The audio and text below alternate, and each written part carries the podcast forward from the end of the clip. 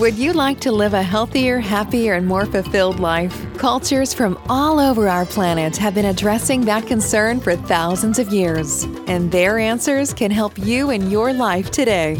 Join anthropologist and healer Robert Vetter as he introduces you to cultures of health and healing.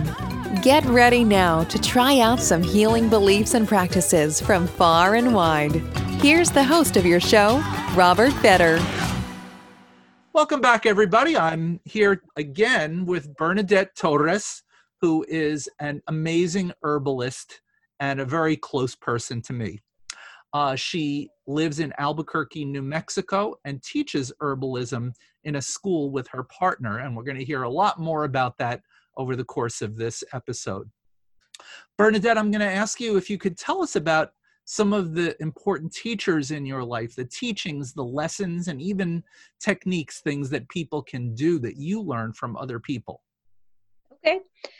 So, I first of all, I'd like to talk about um, the people who modeled uh, their connection to the earth as a child. You know, I was blessed to watch my dad and my uncles, my mom and her sisters both my parents came from really big families. My dad had eight brothers, and my mom had um, 12 brothers and sisters.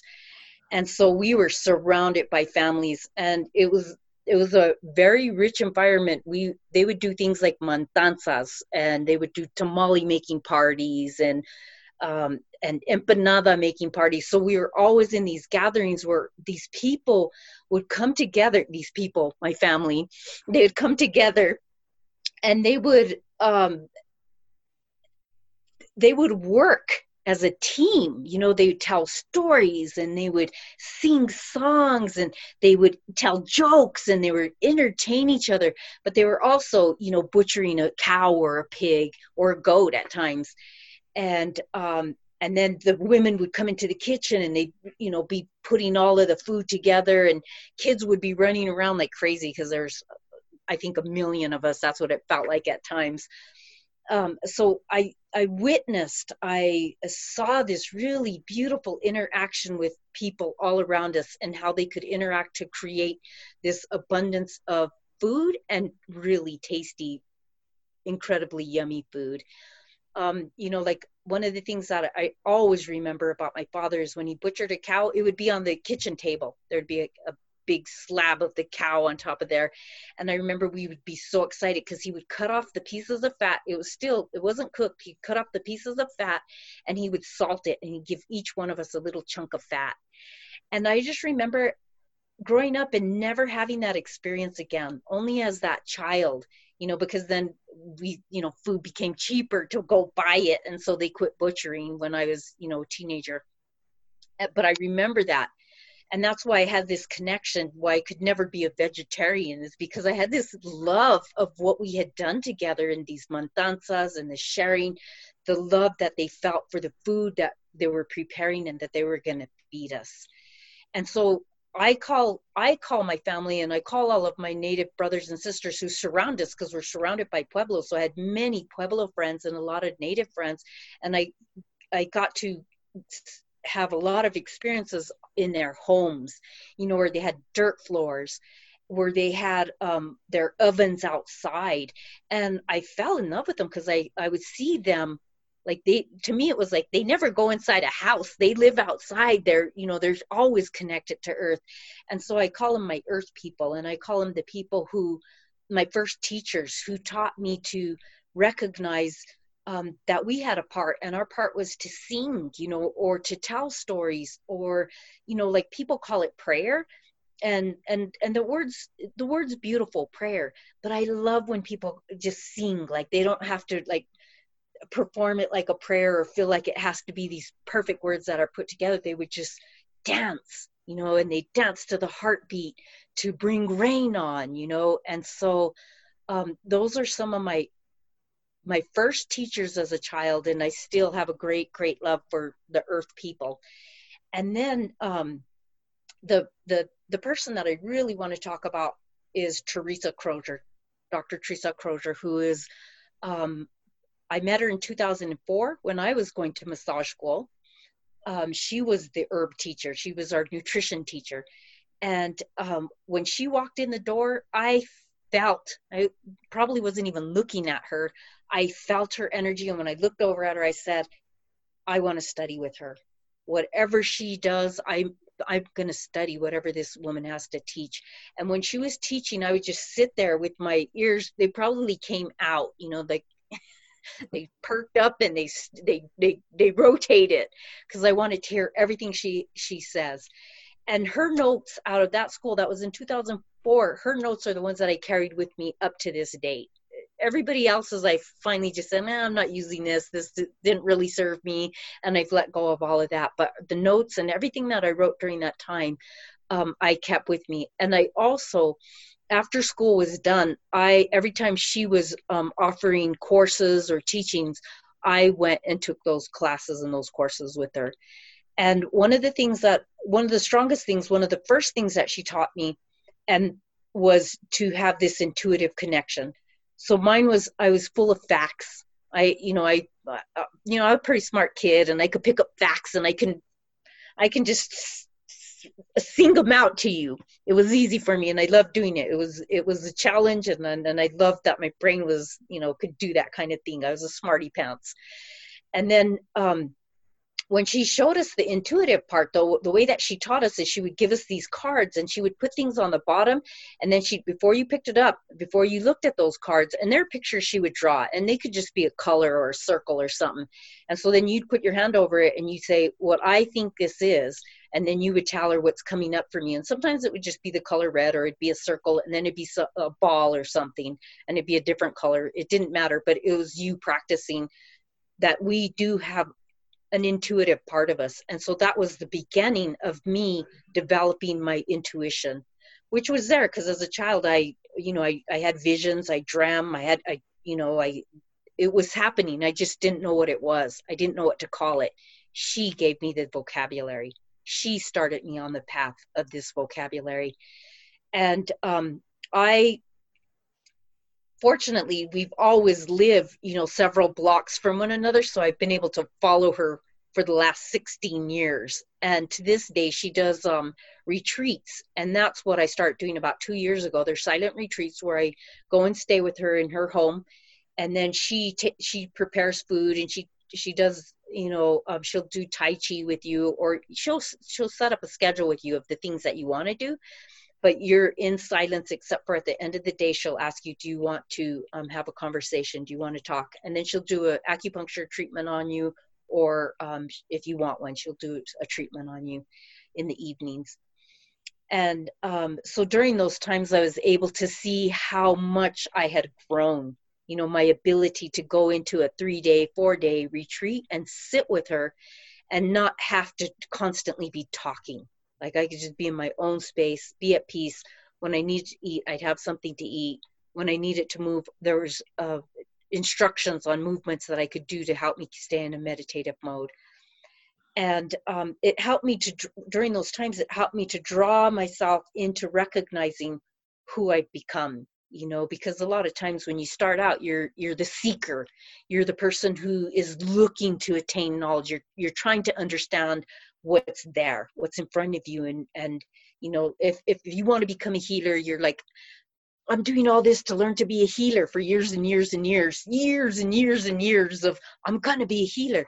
In these silent retreats you're able to say i am i am a healer i am an herbalist i am a teacher I have I have acquired all of these um, tools, and it's time to during these retreats. It's time to look to see if there's any of those things, those scars, those splinters, those things that we grew up, those harms. Like I was talking in part in part one, how you know as a child I had been abused. You know there um, had been violated, and how they had affected me and how they had made me hold back my voice. I wasn't speaking out, I wasn't talking, um, I wasn't sharing, I didn't think I was worthy.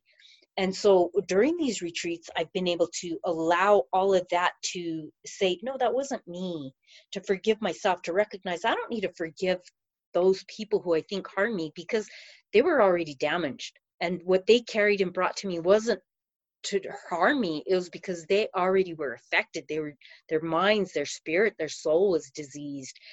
And but because i was a child i didn't recognize that. I thought it was something i did and so really what i've learned to do is focus in on when i'm feeling insecure to forgive myself for you know feeling like i'm doing something bad by speaking out. Sometimes we we have to say things strongly you know and it's what i call tough love. We have to be able to say no you cannot do that here. Or um, if somebody keeps on coming to you and they have an issue a problem and you've been telling them over and over again this is this is how you work with this. And they they can't hear it. Finally you you don't want them to keep on pulling on you. It's like being in a pool or in the river eh, or in the ocean and they grab onto you and they're like help me help me i'm drowning i'm drowning. And you're saying no you're not drowning. Just move your arm slowly or pull your neck back so you can float. You're going to survive this. But they're not doing that. They're still in that panic mode. Sometimes tough love is the part where we say no stop you're not listening. You're talking too much and you're not listening. You need to go home and and and, and listen. You need to listen. This is how you this is how i do it. If you need to adjust your body a different way for it to work for you then adjust your body the way it tells you to. Um so that's what i learned from teresa crozier. You know it's how to um how to work with myself how to recognize when i'm feeling insecure and when i'm not feeling when i'm not feeling what i have acquired the harmony that i've acquired because if i'm not in harmony i can't pass that on and so this is the blessing that I had from that relationship. Now, the other person is um, Ashenika Mino, who I met in 2006, who is my partner, who is my companion.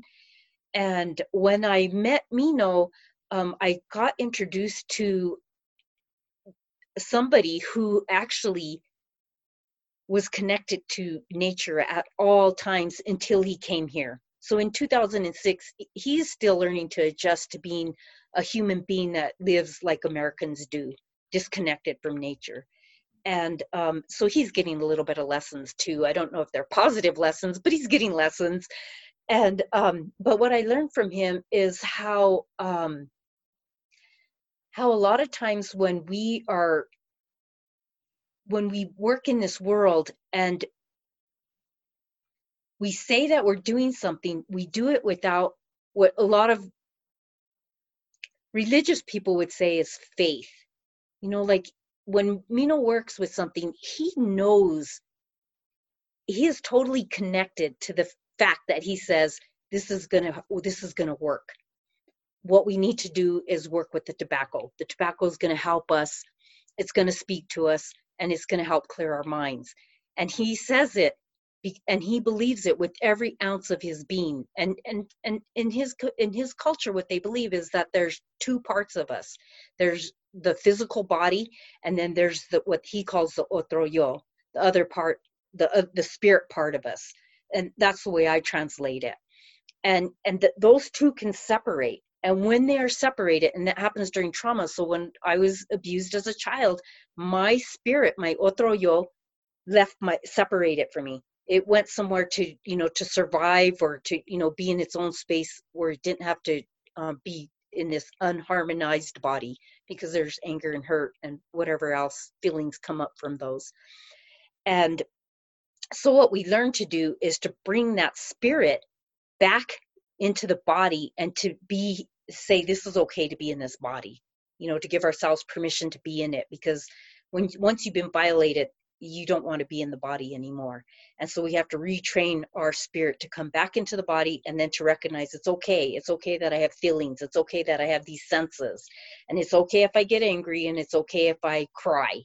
You know, and and it could be for a, a while. It might not be like a quick cry and then yay, I'm free. No, it may be that you, you know you cry for several days, maybe up to a month, depending on the traumas you've suffered and those traumas don't have to be just sexual there's traumas uh, generational traumas where people um, who carried into this lifetime our mother or father who were abused and the way they react in life that energy that spirit it flows off of them like water and we are around them so we get we absorb it. We absorb that energy and so we um, react in life with it. And so that is the part that i learned to recognize when i'm accumulating that because i work with a lot of people and and when they're telling me their stories sometimes i'm going oh my god that's so horrible. Oh my god i can't believe somebody did this. This is horrendous. And i'm opening myself up to receive that because i'm emotional. And it can affect me physically. If i don't clear it off if i don't smoke myself off with the tab- tobacco or um, i don't go take a cold shower because the cold shower is the other thing that helps clear me um, i will get physical ailments you know and they'll be strong. It won't be something that i can ignore. It's something that like oh my god my arm's broken you know? Something's just totally dysfunctional from this. And um, so the the lesson from from working with Ashe Camino, it's it's harder to describe because it's on a spirit level and and it is a part that most of us aren't given a vocabulary to communicate about. And so when we start talking about it, when we start uh, wondering and trying to put it together, it doesn't always fall into place that our linear brains have been trained to appreciate. And so this is the part of my life that I am consistently working on now. And the way that I work on it is through meditation and through my garden work. So my garden work is meditation to me, but I also sit down away from everything so that I can just be in a, in a place where I'm not working. You know, I'm not doing, I'm not accomplishing, I'm not making something happen. I'm just sitting in a place of peace and allowing myself to just um, go somewhere else, let my mind shut down. And that's how I, it's like a spiritual bath to me. Meditation is a spiritual bath. It just helps you to clear all the weirdness or um, the the linear brain tries to control and it creates almost a war a war against spirit an attack like no don't trust that. No that's not right. Oh that's too you know giving it names like witchery or woo woo or um, making it seem like it's a curse you know or something we shouldn't be delving with. We need to go to a priest or somebody else to get these things out of our our head. And um where i feel like each one of us has a very beautiful, unique spirit that is pressed down or pressed out.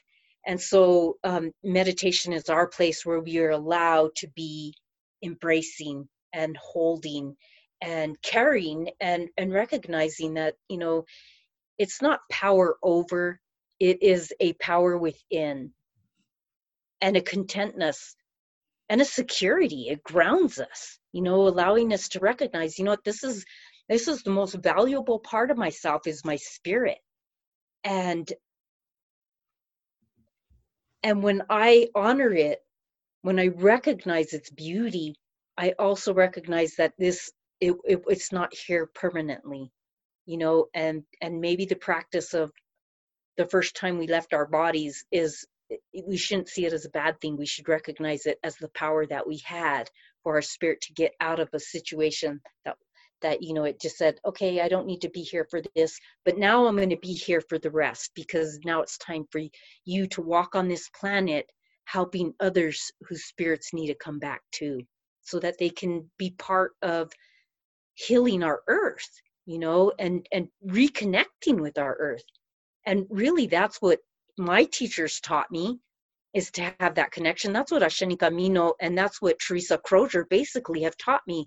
And both of them have this strong connection to nature and and they'll go outside and hummingbirds will you know fly around their heads every time i'm around them the most beautiful creatures are are swarming around them and that's because they are connected they are in harmony with their own spirit and it's not to say that they never get out of balance that you don't hear them you know step on a you know something and you hear a little oh shit what was that? You know? They're human. So they they still have human reactions. You know they're still going to feel pain. Their bodies are still going to deteriorate as they age but their spirit is so strong that they'll be able to release and go when it's time. So Beautiful. those are my teachers. Beautiful. Um, just two quick things before we Yes. close. yes. I want to give a little cultural context. So I'm going to ask you to tell us where in the world Oh, Mino yeah. came from, I will do that. about his community, real quick, and then uh, the contact information for you. Okay. So Asheni Camino is from a region called Maranquiari, which is in the central jungle of Peru. And he was, um, and and so we call him the jungle man. Even my, my kids, I tell him he is the jungle man.